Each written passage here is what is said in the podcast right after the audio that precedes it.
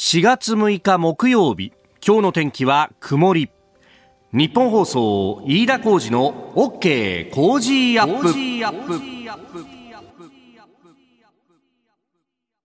朝6時を過ぎました。おはようございます。日本放送アナウンサーの飯田浩二です。おはようございます。日本放送アナウンサーの新業一華です。日本放送飯田浩二の OK 工事アップ。この後8時まで生放送ですいや昨日の夜から今日にかけてっていうのは結構風が強くてね。そうなんですよね。南からなんかぬるい風が吹いてくるなという感じでありました。え今、日本総屋上の温度計、この時間で16.7度、結構暖かいよね。暖かいですよね。ね今、沿岸部を中心に、えっ、ー、と、強風波浪注意報が出されていて、うん、まあ、レーダー見てみますと、雨が降っている地域も多いんですよね。なんだかさ、うん、そうそう、曇りっていうふうに言ったんだけどさ、はい、雨降ってて傘さしてるところ多いみたいだね。そうなんですよね。この時間は雨降っている地域あるんですけど、この後ですね、午後になると日の差す時間もあることになりそうで、ほうほうまあ、今この時間はちょっと傘必要ですね。なるほどね。ちょっとね、これ風が強いからな、折りたたみの傘っていうわけにもいかないし。しっかりした傘ですよね。ね、とは言いながら、これ終わった後ね、昼過ぎは今度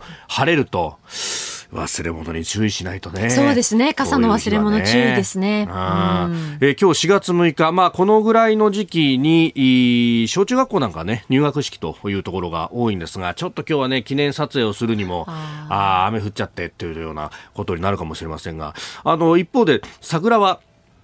ソメイヨシノなんかもう葉桜になってるところも多い。昨日のねその風で散らしちゃってるってところもあるかもしれないけど、ちょっとは残ってるね。まだちょっと残ってますね。ね咲いた後にちょっと寒くなったっていうのもあって今年はなんか持ったなというね、うんうん、えー、感じであります。まああの今日からねうん学校が始まるよというところそして式典がということになるとまあコロナとの兼ね合いとだからあのマスクどうするとかねそういうのもおのおので、えー、まあ、判断という形になるところが多いようですが、まあ本当3年前のね、えー、見出しが手元にありますけど、えー、笑顔と不安の晴れの日というふうにね、えー、産経の見出し手元にあるんですが、それと比べるとね、だいぶ変わったよね、という感じになるよね。あの、子供が少年野球やってるんですけど、はい、あの春の大会っていうのがそろそろ始まってきて、うん、で開会式なんかこの間週末にあったんですけどやっぱりあの挨拶とかもさもうちょっと前までだったらあの感染対策で割愛させていただきますとかそもそも開会式そのものもあの代表のキャプテンだけが出て選手宣誓だけして帰ってくるみたいな感じだったのがだいぶいつも通りの形に戻ってくると、うん、まあそうするとさやっぱりこうねあの偉い人たちも話したいことがいっぱいあっただろうというねその3年間の積もり積もった責任の思いみたいなものがですね、えー、スピーチにぶつけられると結構個性が出るねというね。ほう。これほう。いや、あの、こういう時だからこそ、スパッと終わりますっていう人もいれば、うんうん、思いの丈をですね、えー、しっかりと全力投球してくださる、ええー、一度もいたりなんかしてね。お結構これも構成がいろいろと。まあ、あのー、いろいろね、ええ、あの、会社なんかもそうですけど、コロナによって、はい、あの、これは、実はいろいろなんか流れの中でずっとやってたけど、うん、あ別にやらなくてもよかったじゃないかみたいなものもねいろいろブラッシュアップされてきてるよねという感じで。例えば？いやまあ例えばってそらさいろいろあるじゃないやっぱその辺はさ。であのそんなに、こう、たくさんのね、えー、来賓の人たちのスピーチを、いちいち頂戴しなくてもよかったよね、とかね。えー、たって一言挨拶してもらえばそれでよかったな、とかさ。そういうところが、こう、なんか、あの、いろいろすりむかされてきてんだな、っていうのをね、改めてこう感じるな、と。ちょっとあんまりこう、現地を引き出して、人を貶めようとするんじゃないよ。なんかこう、言葉を濁しているな、と思って。濁してるわけじゃないよ。濁してるわけじゃない濁してるわけじゃない。やっぱね、あの、こう、いろいろ、費用対効果っていうものが 濁してますね。世の中にあるんだなというね。まあまあ何はともあれですね、え。えー、今年ねこの春からまあ声も出せるようになるよというところでね、うんうん、ええ。ーようやくなんかいろんなものが戻ってくるよね。そうですよね。なんかいろんなスポーツ観戦とかをこうテレビでね、見てたりとかしても、スポーツ中継をテレビで見ていても、わ、こんなに歓声に溢れている映像久しぶりに見るなって思ったりするんですよね。そうだよね。やっぱ耳で聞いててもその音ってだいぶ違うよなというね。本当にそう思いますよね。本当、うん、いや横浜スタジアムやっぱ賑やかだぞというね、感じですよ。そうですね。ねえ今日も夕方5時30分から横浜スタジアム DNA 対巨人戦お送りしますんで、こちらもぜひ、そしてですね、え、えイベントといえば、もちろん、えー、6月25日に、えー、この OK 工事アップのね、えー、ま、丸5年を迎えたということで、えー、イベントが行われます。え、えー、日本最大級の討論イベントと。えー、いうことでありまして、えー、東京国際フォーラムホール A5000 人入るところで、えー、お送りいたしますんでですね、もしよければぜひ、えー、よろしくお願いいたします。えー、飯田浩司の OK 工事アップ激論有楽町サミット in 東京国際フォーラム、えー、今日のコメンテーターの飯田康之さんも登場と、はい、いうことになっております。あの、チケットなど詳しくはですね、えー、番組のホームページからもリンクが貼ってあります。で、えー、今、あティザー動画っていうんですか、はい、あの、告知のね、えー、ちょっとかっこいい目の動画を作ってもらって、ね、えー、そうなんですよ。そんなものも見て、えー、イメージを膨らませていただければと思います。えー、チケット売るほどございます。何しろ5000人のキャパですから、えー、まだまだですね、全く埋まる気配を見せないぞというところでございますんで、ぜひ一つよろしくお願いいたします。たしますここが気になるのコーナーです。スタジオ長官各紙が入ってまいりました。えー、今日の一面多いのはトランプ前アメリカ大統領のね、えー、カラー付きの写真演説の模様というのを、えー、取り上げながらあというところが多いですね。このあのニューヨークのね、え、州の裁判所に出廷して、え、起訴されたあ34の件について全面否認をしたということ自体は昨日の番組の中でもお伝えしましたけれども、まあ、その後演説を行ったということでその無罪主張というのを取り上げています。読売トランプ氏無罪主張34件起訴出廷選挙干渉批判、えー、毎日新聞トランプ氏無罪主張記録改ざん34件で起訴裁判所出廷、えー、産経新聞トランプ氏無罪主張口止め料記載改ざんで34罪状と。いう3紙一面トップとなっております。まあこれね、後ほど取り上げます。それから、これも後ほど取り上げますが、朝日の一面は、同志国の軍援助制度、防衛装備、インフラ、途上国へという、政府安全保障能力強化支援というですね、新たな枠組み、うん、まあ、同志国に対して防衛装備品などの提供を行うという仕組みについて、これが一面トップであります。まあ、あの、当初は、マレーシアであるとかフィリピンあたりが念頭になると、あとはバングラデシュ、フィジーというところが、まあ、対象候補となるということであります。まあ、これもね、後ほど取り上げてまいります。えー、それから、まあ、気になるニュースということで、えー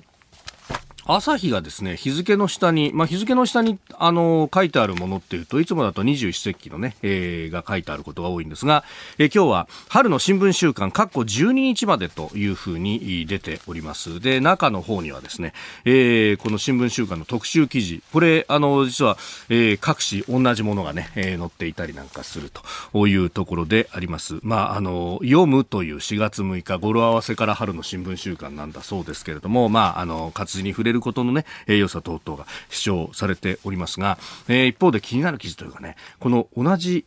朝日新聞の中でも、えー、グローブというですね、まあ、これもともとは日曜版の特別紙面の名前でしたが、これウェブ上にですね、えー、グローブプラスという、うん、朝日の中でも、まあ、あライフスタイルだとかですね、えー、そういったネタを扱うような、えー、特集記事的なものがいっぱい入っているところがあるんですが、そこに、まあ、あの、各界のね、指揮者の方々がいろいろコラムを載せているというのがあって、で、その中にですね、えー、4月3日、今週の頭に公開されていますが、えー、新聞社の衰退はネットやスマホの普及が原因ではない、軍勢という会社から考える本質という、えー、記事が載っていて、これはあの、外のね、えー、指揮者の方、ライターで編集ディレクターの、えー、モー野康則さんという方の記事が載っていますが、いや、これが非常にこう、これよく朝日が載せたなというね。まあ、グンゼという会社、もともとはそのキートの生産から始まって、そこからまあ、あの、特にね、我々とか、もうちょっと上の世代は、まあ、あの、ボクサーパンツとかブリーフとかそういうようなイメージがありました。で、そこからさらにはあのパンティストッキングとかそういうものに手がけて、今は何やってるかっていうと、タッチパネルとかそういうものをえ、えー、やっているというですね、時代に合わせていろんなものをこう扱うように。まあこれはあのね、え石油化学製品で、まあ最初はこう、ストッキングとかを作ってたけれども、その技術を応用することによって、塩ビとか特殊フィルムとか授業領域をどんどん広げていったと。で、え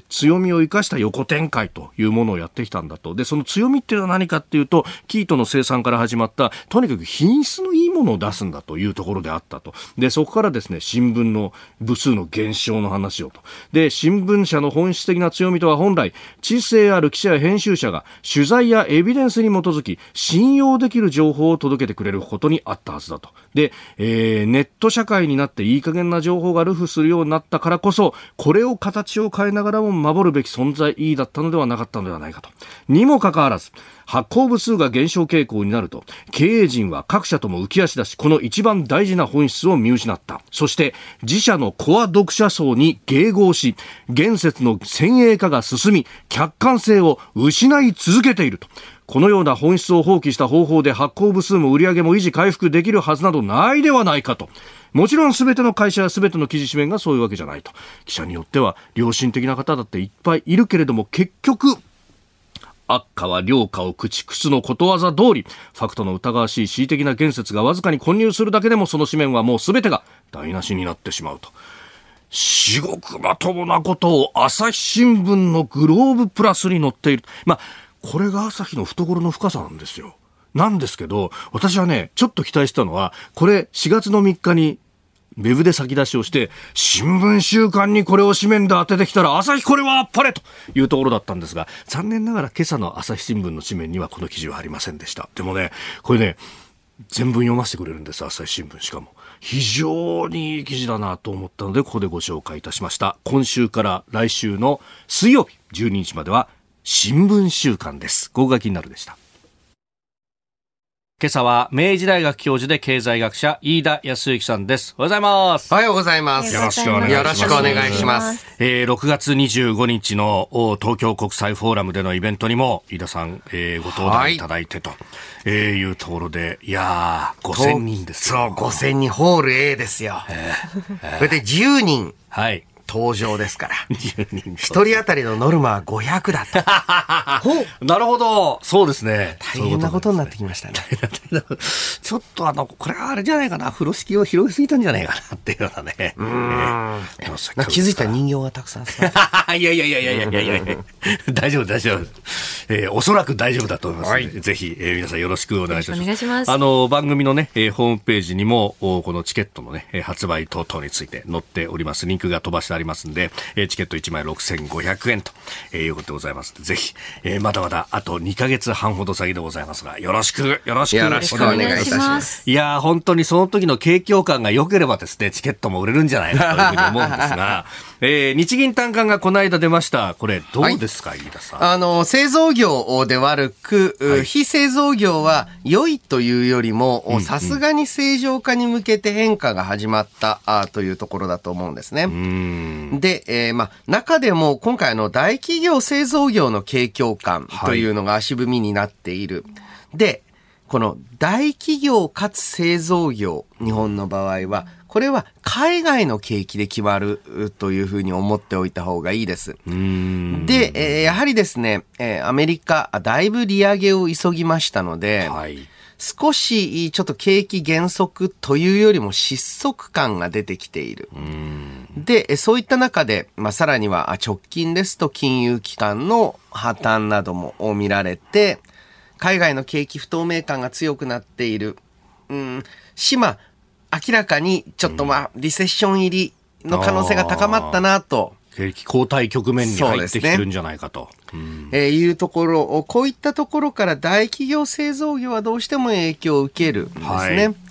い、で、えー、一方で、非製造業の方で言うと、はい、こちらはさすがに皆さんあのコロナ慣れしたと。うんかつて、えー、まあ、とある歴史学者の方が、はい、えー、まあ、コロナ始まった途端の時ですね、うん、3年ぐらいだね。って言ったんですね。3年ぐらいだねと。これはもう過去の歴史長く、いろんな疫病が発生してきても、大体3年すると終わるんじゃないんです。うん社会が慣れるか諦めるかのどっちかの選択をするんですね。ほー、慣れるか諦めるか。で、えー現在起きている人の流れというのが、あー慣れたのか、諦めたのか、はい。まあ、克服したではなさそうな気がするんですけれども、ねあの、こういった反応によって正常化しているんですが、結局、うまあ、デッドキャットバウンスって言ったりしますけれども、はい。あまりにも落ちたので、うんそれはまあ回復するに決まってるんですよ。どんなものでもバウンドすると。どんなも、どんなものでももうね、高いところから落ちた時はちょっとバウンドするっていうわけで、えーその影響が大きくて決して非製造業も良いわけではないんですよね。ああ、マシっていう感じの数字が出てるって感じですか？過去あまりにもひどかったってコロナ期間中。えーで、この製造業を各種う製造業があ不振だと、はい結局そこで働く人の給料の伸び、いあとは日本の場合はやっぱりボーナス大きく影響してきます。こちらがまあ今年どうなるのか。はい。春闘はだいぶで、えーまあ、あの、大きな賃上げ、えー報じられていますけれども、えーこれがね、もうちょっと中小、おそして自営業につか、えーまあ、つながってくるかどうか、あーですね。うーん。まあ、そのあたりがね、なんかあの、非正規の方々だと、さほど、こう、回ってきていないんじゃないかというような。そうですね。賃金の上昇率はね、圧倒的に非正規の方が高いんですね。うんうんあの、なぜならば賃金を変えやすいから。はい。上げやすいし下げやすいって言ってもいいんですけれども、だからその一方で、えーやはりこの非正規労働という働き方というのを、これからどういうふうに変えていくのか、はい。えーこういったところがポイントになると思います。えーまずはあー日銀短観そして足元の経済これからというところをお話をいただきました、えー飯田さんには今日も8時までお付き合いいただきます。よろしくお願いします。よろしくお願いします。ここでポッドキャスト YouTube でお聞きのあなたにお知らせです。ラジオ局ニッポン放送飯田浩司の OK コージーアップ週末増刊号を毎週土曜日の午後に配信しています。1週間のニュースの振り返りニュースの予定やコメンテーターのラインナップを紹介しています。後半は Cozy up コメンテーターがゲストと対談するコーナー。今月はジャーナリストの佐々木俊尚さんと評論家の金美齢さんに登場いただき台湾をめぐる安全保障をテーマに掘り下げていきます週末もぜひチェックしてください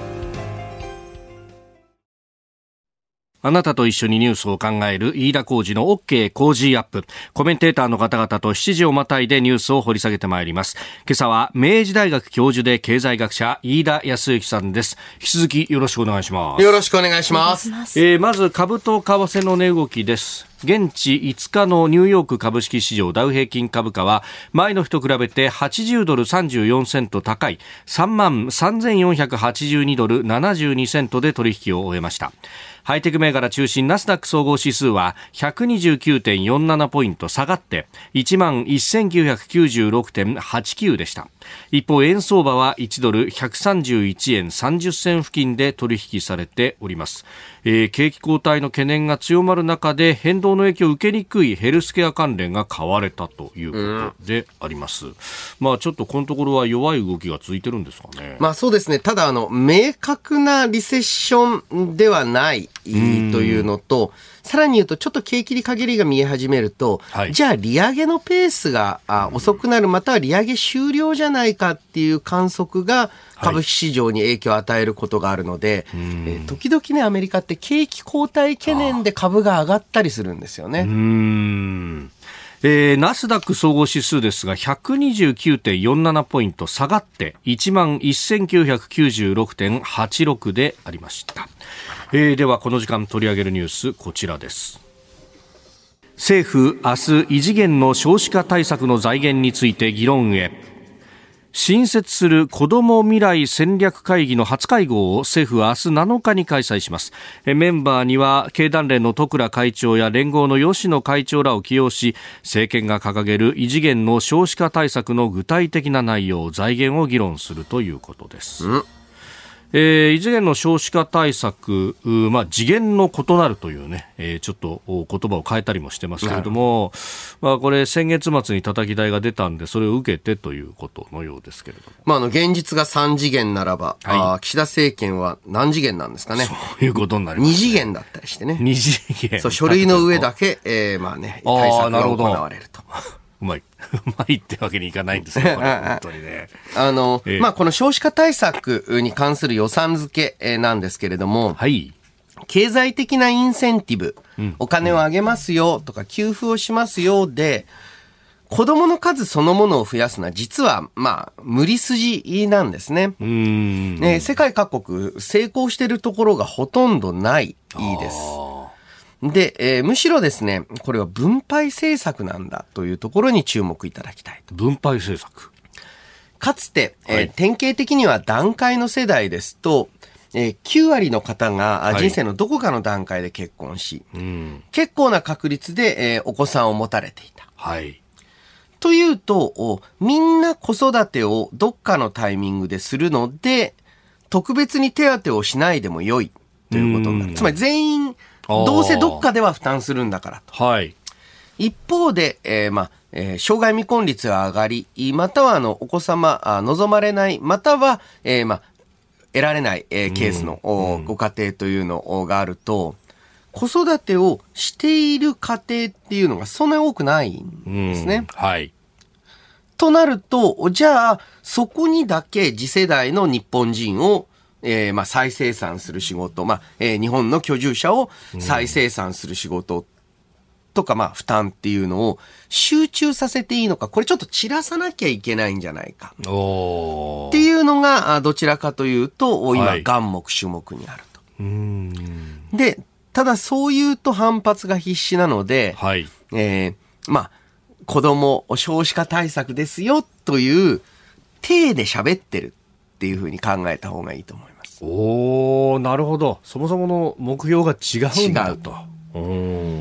子供の数はですね、はい、あの、例えば日本よりずっと経済成長率が高いシンガポール、日本より少子化進んでます。で、えー、多様な児童手当、はい、えー、または医療の無償化を行っている北欧、それ、えー、そして西欧、西ヨーロッパ地域の、えー、まあ、何代も続いた、そこのもともと長く住んでいる住民の出生率、はい、日本と同じか、日本より低いです。ああ、だからフランスがよく引き合いに出されますけれども、うん、何代も続いたってところではなく。そう、なんか江戸っ子みたいな言い方ですけれども、まあ要はですね、えー、移民一世、二世、えの出生率が、えー、社会全体の出生率を押し上げています。そう、フランスの場合難しいのが、はい、えー、白人っていう言い方も難しくて、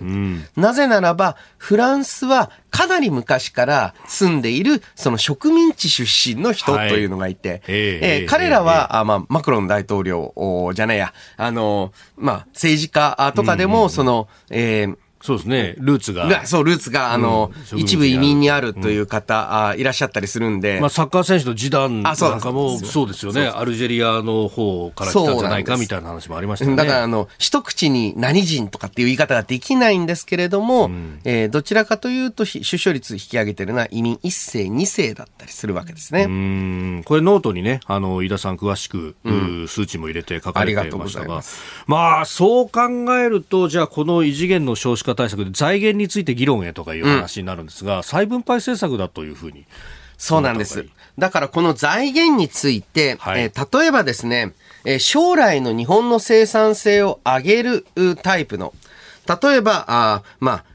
医師、薬、理工の、いわゆる理系と呼ばれる学部への進学支援。はい、これは将来の日本の、まあ、生産性への投資だと思います。まあ、また、あの、その一方で、じゃあ、えー、まあ、初等教育であったり、出産に関する手当、えー、というのは、はい、こちらはどちらかというと、全員が、うん、えー、まあ、出産、まあ、あの、男の場合は出産じゃないですけれども、えー、あの、えー、そういった、えー、子育てを経験する人としない人がいるので、それを平らに伸ばしましょう、なので、これを言うと次の時間のコメンテーターさんみたいになりますけれども、ちょっと独身税的なところを、性格をどうしても持ってしまうんですね。イケメン税というそう、イ名前で、ね。ケメン税とかね、独身税とかね。おっしゃってましたね。そうそうそう、はい森永さん、あの、お父さんお父さんの方お父さんの方ですね。で、まあね、で、これ、そうなると、じゃあそれをこうね、税でやるのか、国債でやるのか、あるいは保険料でなんて話もここのところは出てきてます。そう、出産費用の保険適用、これは実は保険のロジックからいくと結構ね、厳しい話で、えー保険っていうのははい。リスクに備えるものなんですよね。ああ、自動車保険にしろ、うん。まあ、生命保険の場合は、なくなってしまって、家計が立ち行かなくなることへの備え。そう。で、えーさらに言うと、わざと保険事故って言いますけれども、保険金が支払われる自由のことを、ええええわざと保険事故を起こすということがはい、通常できない。ああ、確かに。まあ、それは保険金詐欺にそうそうそうということですね。うんうん一方で出産をはい。増やしたいわけじゃないですか。うんうんで、してほしいわけじゃないですうん。うか。ん。で、当たり前ですけれども、当然、な、原因があって結果があるじゃないですけれども、はいえーまあ、ええ子供を、おまあ、欲しいと思って、産もうと思ってという方が多いし、意図的に子供をつ、望むというかね意図的に子供を作るっておかしいですけどね。ええええええあの、うん、これが保険に馴染むのか問題だと思います。えーこの財源についての話などなど、七時またぎ、ニュース七時またぎです。今朝は明治大学教授で経済学者飯田康之さんとお送りしています。引き続きよろしくお願いします。よろしくお願いします。まあ、このリスクに備えるってところに、えー出産というこうイベントそのものが、うん、リスクなのかっていうと、そうじゃないでしょっていう話になってるそうですね。あとは、あわざとお意図的に、はいまあ、保険金を受け取るうことができる、うというのは、保険数理に馴染むのかというのが一つ、んうそれともう一つですね、保険適用にすると標準医療みたいなものを定めないといけないんですね。ああ、そっか、確かにそうですね。うんそうすると、100万かかってもいい。から、まあ、まあ、例えば今、100万、120万かかるええ、まあ、その、ええ。ーブランド病院って言っていいんですか？なんかむっちゃ豪華なね、そう。個室でとか、フランス料理出てみたいな。そう、それ3割負担なんですか？おお。っていうと、なるほど。一方で大体まああ40万円から50万円も3割負担っていうと、ん。あれ？金持ち優遇じゃねと。ああ、そっちの議論になりますね。うん。確かにね。で、なんでこういう話になるかというと、はい。私は個人的にはええ出産一時金を増額するべきだと思ってるんええ。です。で、えー現行の40万円台から、まあ、はい最低でも60万円。うーん。できれば80までだと、お80万円でカバーできない病院というのは、うん、まあちょっとある程度特殊な病院です。うん。やっぱりあのーはいその豪華な豪華なとかね。でフランス料理出てきます系ですから、それはね、自分の財布でやってくださいよと。で、一方で80万だと余るっていうケースが増えます。確かにそうですね。それはお祝い金でいいんじゃないんですかと。ああ、うん確かにそうですね。そうなんです。うん、結局ね、あの、医療費だとか、病院の費用とか、いろんなものを使うと、あれ、やっぱり結構大変だよね、となっちゃいますよね、最だからこれはね、財源の問題はいというのをスルーするために、うん。今ね、えーまあ、統一地方選真っ盛りになりつつありますし、はい。そういった中で増税するぞ、負担増するぞっていうのをええ見せないように、うん。なんかふわふわっと入れようとしてるんだろうなと思いますね。えーそしてもう一つ用意していたニュースは政府 OSA の運用指針を決定という同志国へ軍支援へというニュース、まあ、政府安全保障能力強化支援という新たな国際援助の枠組みの運用方針が決まりました、えー松野官房長官昨日の会見でこう述べています。力による一方的な現状変更を抑止して特にインド太平洋地域における平和と安定を確保し我が国にとって望ましい安全保障環境を創出するためには我が国自身の防衛力の抜本的強化に加え同志国の抑止力を向上させることが不可欠であります。えー、インド太平洋地域という、うん、地理的な、ね、概念も出てまいりましたが、まあ、グローバルサウスと呼ばれる、うん、ね、アフリカなども含めて取り込むのが、えー、どうするっていう話が出てきている中で、こういう新しい枠組みが出てきました。はい。えー、中でもですね、えー、中国、中華人民共和国が、あまあ、えー、途上国に対して行ってきた、はい、融資、まあ、お金を貸すですね。はいで、これ債務の罠と呼ばれること多くなってきていますけれども、たくさんお金を貸すと。はい。で、途上国が、まあ、返せない。えー、じゃあ、その代わりに、えー、港の、はい、まあ、えー、使用権を。ね、だったり、一部インフラあ、これからのインフラについては、必ず中国に発注してくださいよと。えー、だって借金返してないでしょ、お宅のところが。えー、いう形で、その、金銭を通じて安全保障上の実力というのを高めていこう。はい。これを防ぐためには、えー、ま、援助の形で先進国が、あま、途上国に、えー、お金を回す、ま、資源を回す仕組みがないといけないと。で、ODA はこれ開発の方なんですけれども、はい、多くの、うん、途上国または一部政権ですと、やっぱりある程度軍事施設とか、で、あとはあの、空港港がそもそも民間用なのか軍事用なのか、きっちり切り分けられないっていう国なども多いので、えー、そういったところから少しね、えー、ODA の間口を広げたという形にも受け止められます。はい、あまあ、で、そこで何らか線引きというかね、野放図に出すわけにもいかないってところで、この同志国というのがついてきてるわけですか、うん、この同志国、急激にキーワードになりましたよね。うん、同盟国、日本の場合はアメリカなわけであります。はい、で、それ以外にも、同盟は結んでないけれども、様々な外交安全保障を、まあ、同じ方針、同じ方向で行っていく国、これをどう増やしていくかっていうのが、これからの課題だと思います。おはようニュースネットワーク。東京有楽町日本放送キーステーションに全国のラジオ局21局を結んでお届けいたします。時刻は7時11分を過ぎました。おはようございます。日本放送アナウンサーの飯田浩二です。今朝のコメンテーターは明治大学教授で経済学者の飯田康之さん。取り上げるニュースはこちらです。台湾の蔡英文総統とアメリカの下院議長が会談連携強化を確認。現地5日台湾の蔡英文総統はロサンゼルス郊外でマッカーシー下院議長と会談しました。会談には両氏のほかにアメリカの民主共和両党の議員が参加し安全保障と経済の両面で協力を深めることを確認したとのことですえー、蔡英文氏はグアテマラ、ベリーズ、中米歴訪を終えて、そして台湾に帰るところの途中で、えー、このロサンゼルスに寄ってと。そうですね。えー、台湾あと言いますか、中華民国、承認している国、はい、中米に多いですから、それを公式日程として、その帰りの立ち寄り先で、えー、まアメリカ側との、ま会談の機会を持ったと。はい。で、マッカーシー下院議長は、はい、あの、まあ、あの、かなり前から、あ下院議長になったら、えまあ、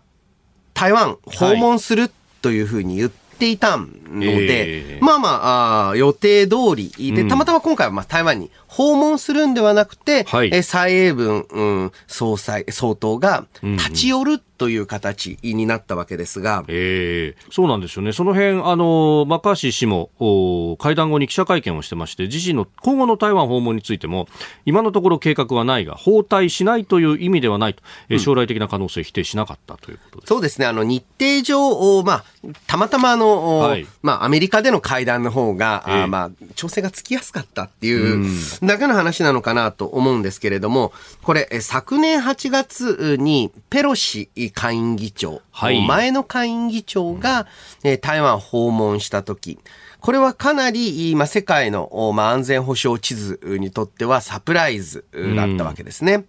今まではなんだかんだで、えはい、アメリカは中華人民共和国を唯一の中国政府であるという立場。えー、まあ、今もそれは表面上は崩さないわけなんですけれども、はい、台湾については、やはり公式の外交関係は持たないという状況だったのが、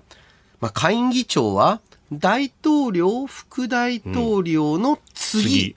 ですよね。継承順としては2番目と。えーあのうん。が、まあ、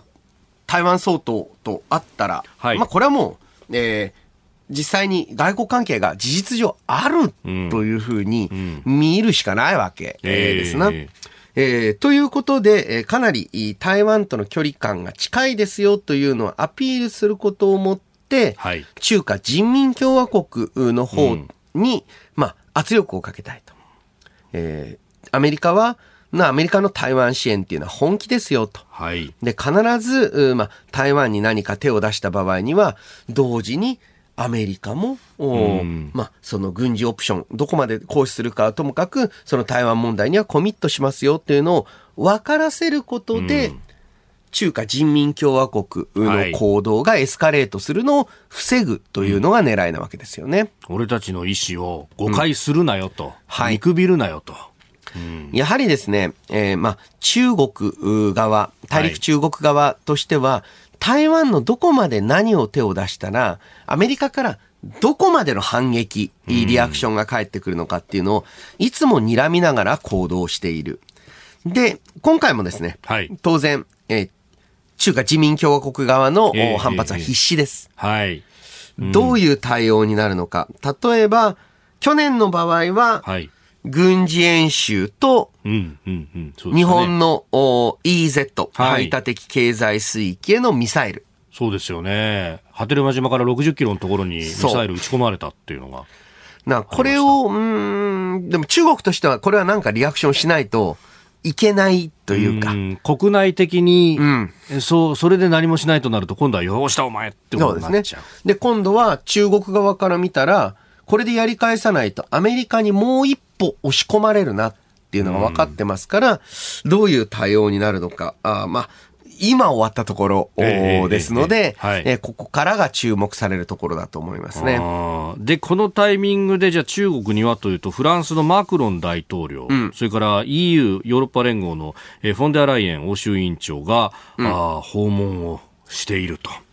うん、やはりヨーロッパとしては、はい。まあ、別の意味で、えーええつまりは、えーロシアの暴走を許したんですよね。ああ。えーヨーロッパはいは。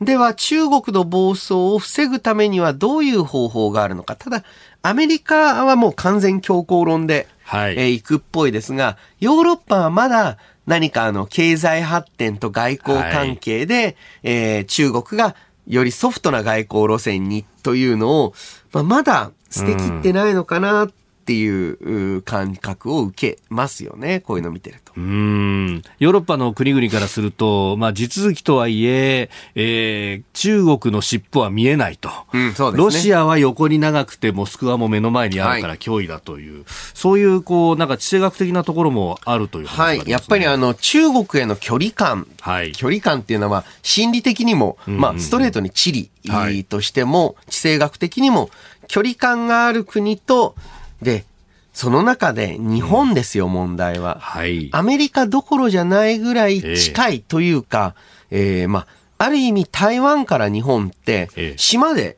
続いちゃってますから、ずっと。そうですね。まあ、中国のいうところの第一列島線。第一列島線まさにそそれに先島、沖縄本島、奄美、そして九州なわけです。んこういった中で日本が、あまあ、安全保障上どういう戦略を取るのか。はい。かつては、アメリカの戦争に巻き込まれるうなんていうう言い方、在日米軍についてならされましたけれども、はい今は逆です。ええどう日本の有事に対してアメリカを巻き込めるかっていうのが勝負になっている。えーそして、まあ、そのアメリカの国内の状況について続いてこちらのニュースです。トランプ前大統領無罪訴え、選挙で全面的に争う姿勢を表明。大統領選の候補者だった2016年、不倫相手に口止め料を支払い、もめ消しを図った疑惑などに関連し、ビジネス記録を改ざんしたとして、34の罪状に問われているアメリカのトランプ前大統領。4日、裁判所で無罪を主張した後、支持者を前に演説を行いました。トランプ氏は起訴について、自身が立候補を表明している来年の大統領選挙への妨害で不当だと主張、全面的に争う姿勢を見せております。えーまあ、これについてね、メールやツイッターも様々いただいておりますが、うん、なんでこのタイミングなんですかねと、八王子市の健介さん42歳の方。えー、で、まあ、トランプさんの方は、これ、もう法執行機関を武器化してるじゃないかと、民主党政権がと、うん、だから正気に戻るまでの間は予算を削るべきだというふうに主張したそうです。う ん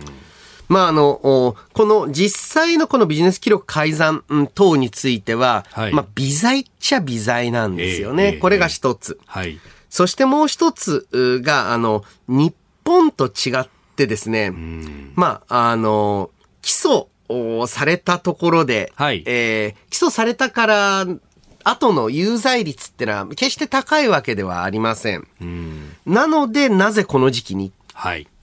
で、しかも、まあ、大統領、ないしは大統領経験者を、まあ、拘束するということで、かなり異例なんですよね。うん、これはちょっとその選挙に対する、はい、う干渉なんではないかという批判が起こるのは、まあ、大変もっともだと思います。これが重大な犯罪まあ、犯罪にね、思いも彼もないっていう人いるかもしれませんけれども、えー、これがあの、重大な犯罪であればともかく、うん、ん、そこまで、ね、本当にやってたから悪いっちゃ悪いわけですけれども、えー、あの、まあ、確かにこれはトランプ側、トランプ陣営側の主張も、一部うなずける部分っていうのはあるんじゃないかと思います。まあ、検察としてはね、えー、それこそ議会襲撃に関して、うん、まあ、あの、煽ったんじゃないかとか、うん、そういうこう、もっと大きな部分をやりたいけど、なかなか立証が難しい。そう。あの、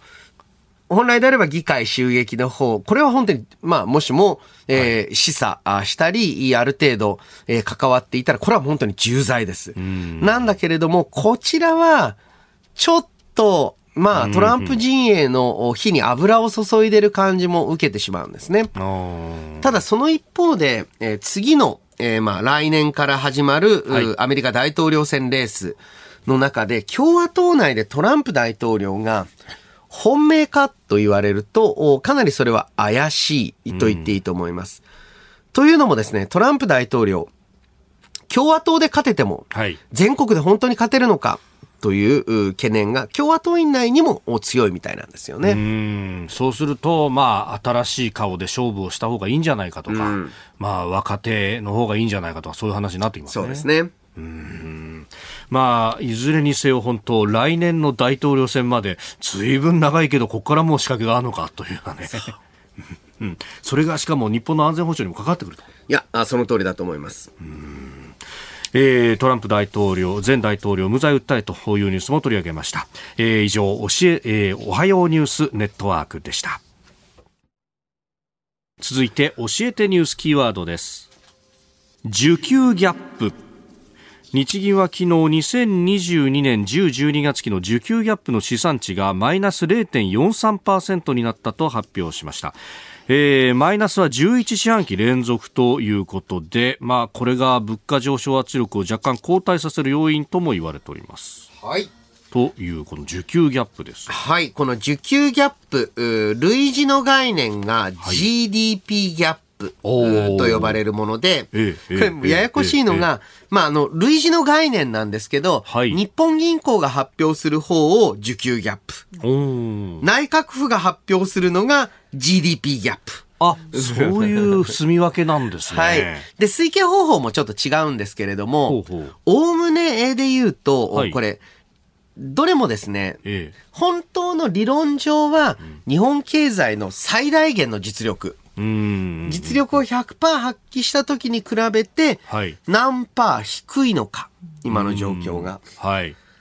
ていうふうな数字だということになってるんですけれども、ええ、その100%の実力なんて測れないじゃないですか。確かにそうですね。ですから、過去の平均実績からその100%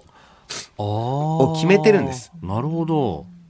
なので、ええー、ずっと調子が悪い状態が続くと、はい、その100%のところも推計値下がってきちゃって。あ、なるほど、なるほど。受給ギャップ小さめに出ます。うん。さらに言うと、理論的には、100%これ以上作れないっていうよりも作るなんて、できないわけですよね。ねもう定義からしておかしいんですけど、はい所詮過去実績なので、おできちゃうね。ーなるほど。おおむね、えー受給ギャップは、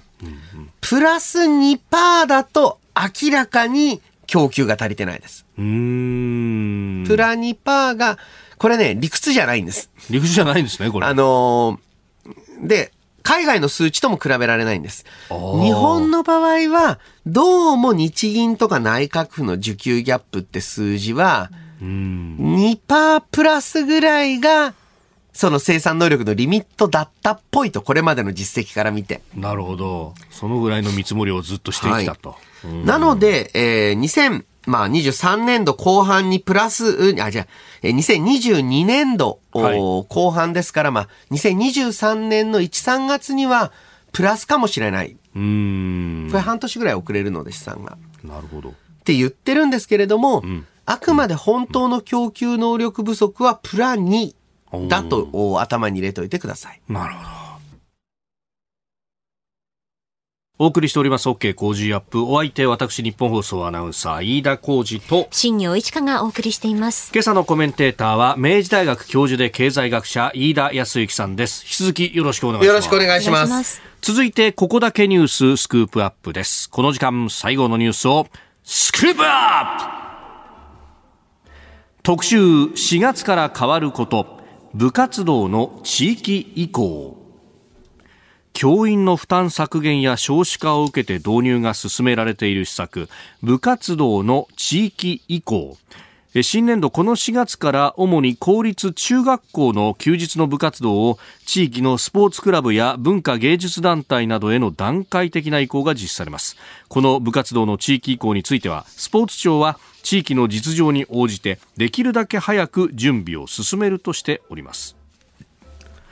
えー今週のこのスクープアップのゾーンは特集4月から変わることということで、まあ、新年度になってね新たに施行された法律制度の変更などを取り上げているんですが、えー4日目の今日は部活動の地域移行ということはい。えー特にこれ中学の部活うはいが大きなターゲットになるんですけれども、高校に比べると中学うは部活への加入率が非常に高いえーですね。えーえーそうですね。またはもっと昔、または一部地域だと今でもかもしれませんが、部活強制加入ですと。そうですよね。なんか一個入んなきゃいけないみたいな。私も時代もそうでしたね。で、えーってなったらもう教育の一環じゃないですか。まあそうなりますよね。にもかかわらず、う教員はそれをボランティアでやれと言われていた。はい。強制ボランティアというね、もう確かに言葉が崩壊しちゃってますけれども。本当確かにそうですね。で、もともと、おまあはい教員えーは、あ給特法、お給与に関する特別措置法というのを受けています。ほうほう。これは、導入時の1970年代に、はい。だいたい教員の平均残業時間が月8時間だったと。うーん、月8時間残業。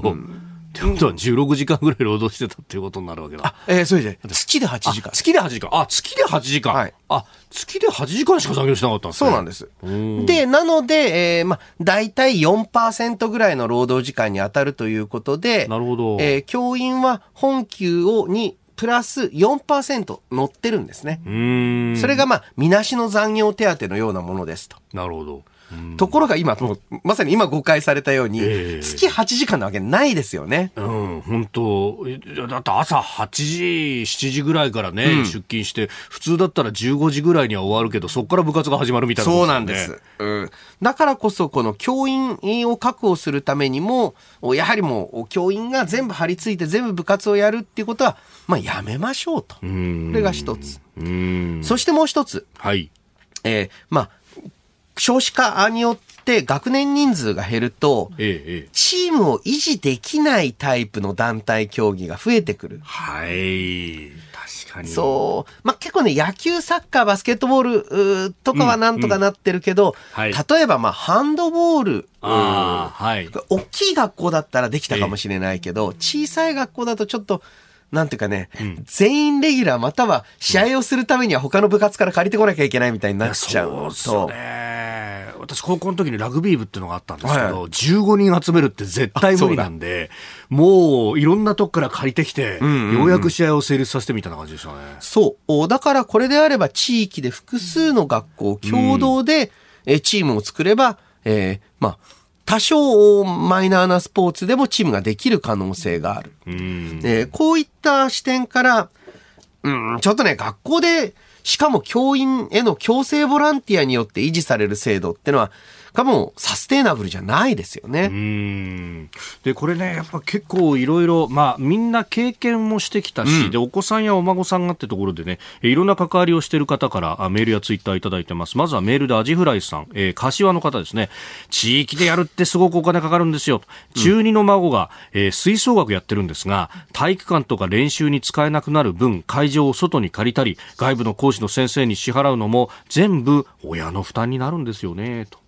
えーそれからあおむすびさんからこれはツイッターなんですけれども、部活と地域移行で教員と生徒の分断を煽る人たちがいて関係者としては悲しい限りです、えー部活の地域移行は生徒から青春を取り上げるためではなく生徒の青春を持続的に守るために見出された考え方なんでそこを見落とした議論をしないでほしいと。だからもう学校から完全に切り離しちゃうと、まあ、このね柏のアジフライさんの指摘もそうなんですが、そういう形を目指したもんだったっけって話ですね。そうなんです。例えばですね、このアジフライさんのお例で言うと、はい体育館学校使わせろよと。うん、うんで、えー実際、えーまあ、子供、小学校のスポーツ団などで、うん優先的に校庭を使ってるっていう地域もあるんですよね。うちの子供の野球チーム、確かに地元の小学校のグラウンド、そうですよね土日使わせてもらってますね。あのーそれ伝統的にそうやって住み分けてきたものを一歩進めるだけって地域もあれば、これまで全て何もかも学校の中のみでやっていたっはい。ていう地域はなかなか移行に手間取ってるんですけれど、うん。一方でこのお金がかかる問題については、はいこれはちょっとコツがありまして、ええ決して、えー手当、講師料、謝礼を高くしてはいけないっていうことえです。ターグシいけない。なんだったら払わない方がいいかもしれない。おお。これはあの、お高度経済学の有名な話ですけれども、はいしっかりとしたお金を払うと、ええそれは仕事になります。うん、うん、うん、うん。仕事であれば、はいあ例えば、プロの音楽家であれば、それはもう単価、えー1時間3万円いただかないと話になりません確かに。って言うしかないですよね。うん、うん、うん。一方で、何々さんのお母さん、例えばこの小学校、中学校の OB のお母さんとか、はいそういうつて頼みますよっていう風にやると、それは趣味の時間。うん、うん、うん、この二つう重要で、これ有名な話なんですけれども、はいあるう幼稚園で、お迎えの遅刻に罰金を課したと。ほうほう。そうしたらアメリカの例ですけれども、はい全員遅刻するようになった。全員遅刻するようになった。つまりは5ドル払えば延長保育してくれるんだってっああ、そ、それと同義だと。っていう風にうマインドセットが切り替わっちゃったんですね。それまでは、まあ、ネチネチじゃないですけど、困るんですよ、こういうのは。もう考えてくださいよって言ってた時はんうん、みんな頑張ってたのに、あー5ドルです、10ドルですって言ったら、延長保育始まったよ、有料だけど。っていう。じゃあ5ドル払うわ、ちょっとこれ、8時まで9時までお願いみたいな風になっちゃう。そうですよね。あ、ちょっと、今日さ、10ドル払うから、あの、1時間半ぐらいお願いできませんか？みたいになっちゃうんですよ。